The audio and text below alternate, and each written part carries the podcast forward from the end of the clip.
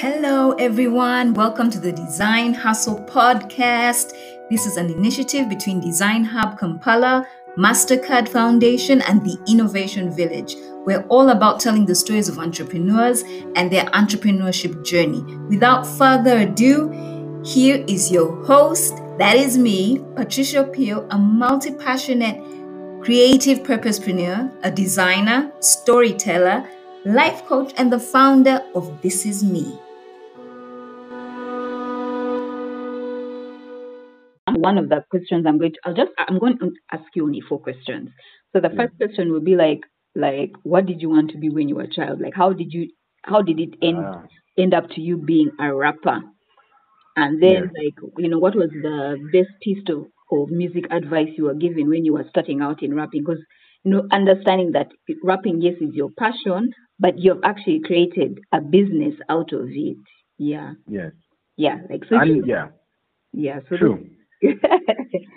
so yeah. So anyway, let's let's just start. Um, can you just tell us about Care and Nemesis? Like, who are you? What did you want to be when you were a child? How did you get here? Um. Okay. Uh, Care Nemesis is um is also known as by the government or like official bodies, like uh, Care Nicholas Anthony. And as a child, I looked up to my father, but then quickly found out that uh, old people lie, and basically that you know what I saw of the world wasn't really what it was. So I was forced to create a new reality to my own self, or like to make a new understanding for myself. Yeah. And I guess that's what kind of maybe sparked my uh, my creativity to a point. Mm. Uh, how? Because um, I just started to pay attention more closely to information around me, things like religion, and I decided that I would build my own basis based of other information I was reading. Yeah. And also at the time, the entertainment that was going through was um, rock music and rap music. And to impress a girl at school, I indulged myself Yeah. in that, but only towards the end of, you know, somebody would be impressed by this. Yeah. And as I grew older, that creativity or that energy of looking for information and making um, making conclusions of what is around me led me to all around become a creative outside just being a rapper. Like just looking at the world in terms of reference points Mm. and creatively putting them together. Yeah. Wow. Well, Thank you so much for sharing that. I mean, now that you've actually gotten into the industry of rapping, and I know in Uganda it hasn't really been a thing, but people are getting to know about it. What would you say is the best piece of advice you were given when you were starting out really in this industry? Hmm. Interesting. Um, I guess the the best piece of advice would be just from the fans, you know, in terms of because at first I I was a battle rapper who transitioned into the type of musician who records and then releases the music. So battle rap is a bit different. It works within the environment you're in, Yeah. and it works according to how it's basically breaking down your opponent using words. Yeah. You might use their background, you might, might use how they look, and you might use the crowd itself in that very moment. It's a very live event. But the, the audience feeds off that and they give you feedback in real time. So I, I could I could say that was one of the best um, advices I got in terms of feedback from the crowd because clearly it showed I had uh, a knack for whatever I was doing. Wow. I mean, now that, no, no, just adding on from what you're saying and how you actually put yourself into it and everything like that.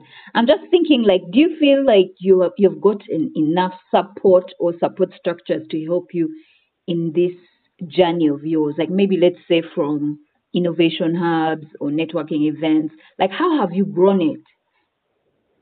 Well, um, I haven't got enough support. In fact, I have got setbacks Mm, because of copyright issues. You know, yeah. um, the the PRSs that are supposed to pro- protect creative work are instead the biggest pirates. In fact, I am right now going through a suit, um, like a, soon notice with uh, UPRS and you know the likely other bodies.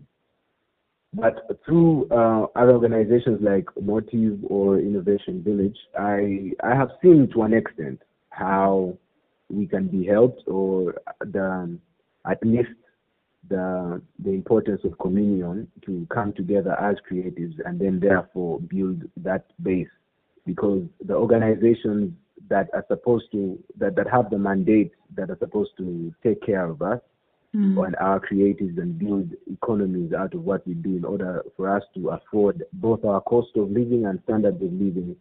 They are just corrupt and they're in it for themselves. So things like motive or innovation village you know they give us hope and they also present certain opportunities which we can you know leverage from time to time. But it isn't enough in a sense that to grow a business, as I have been doing on my own, yeah. I mm. have noticed that you need pockets of capital yeah. that you then strategize with in order to go to market and you know basically build economies from that.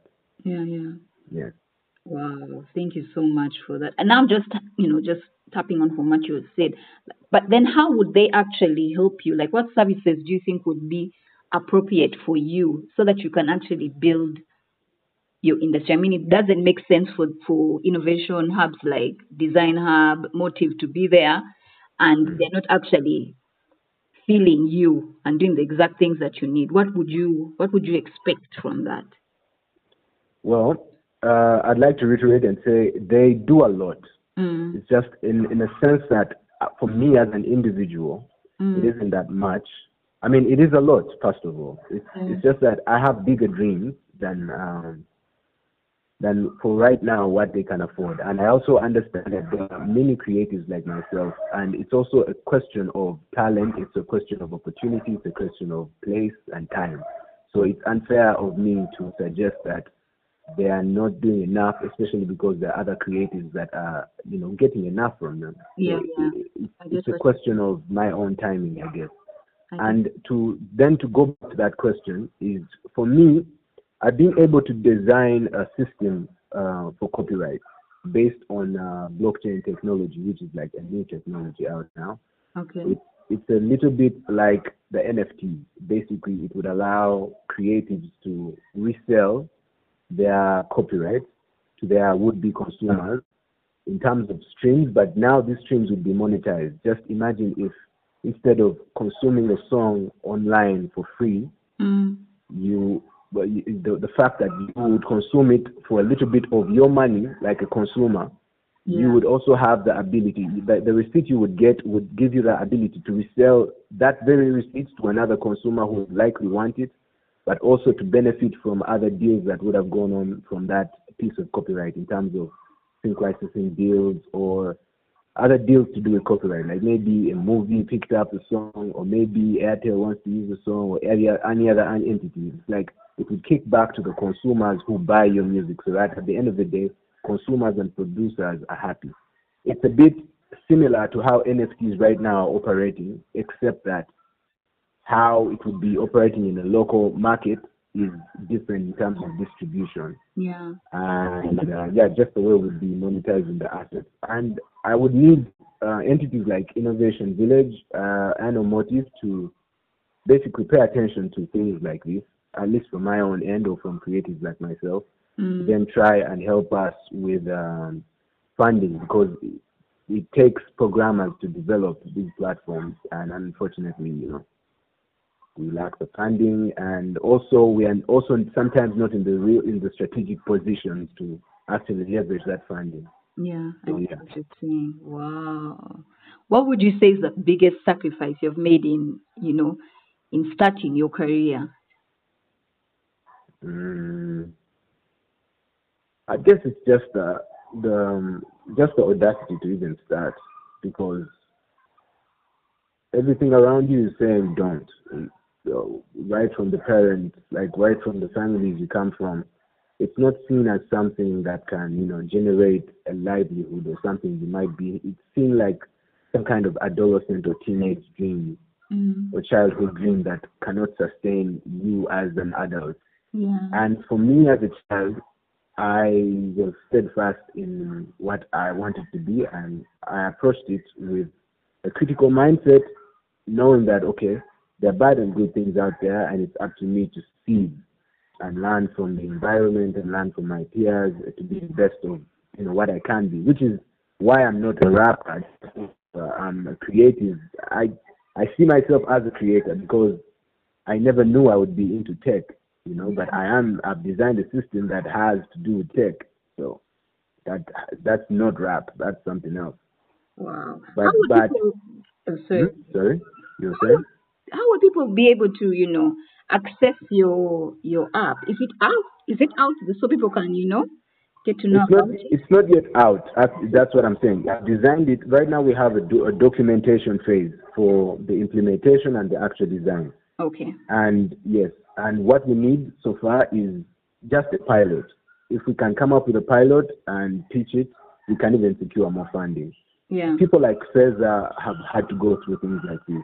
Yeah. And yeah, so basically, I just need to get on the table with people that would be willing to listen to and would be likely able to get some programmers on board or at least to fund the programmers to develop a pilot phase. And that's all we need.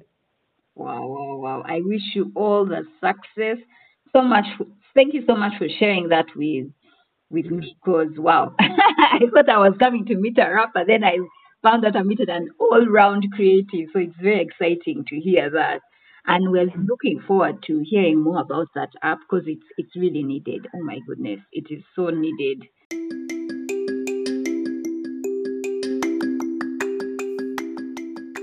Thank you for listening to the Design Hustle podcast. This podcast has been brought to you by Design Hub Kampala, MasterCard Foundation, and the Innovation Village. So please check us out at designhubkampala.com. Till next time.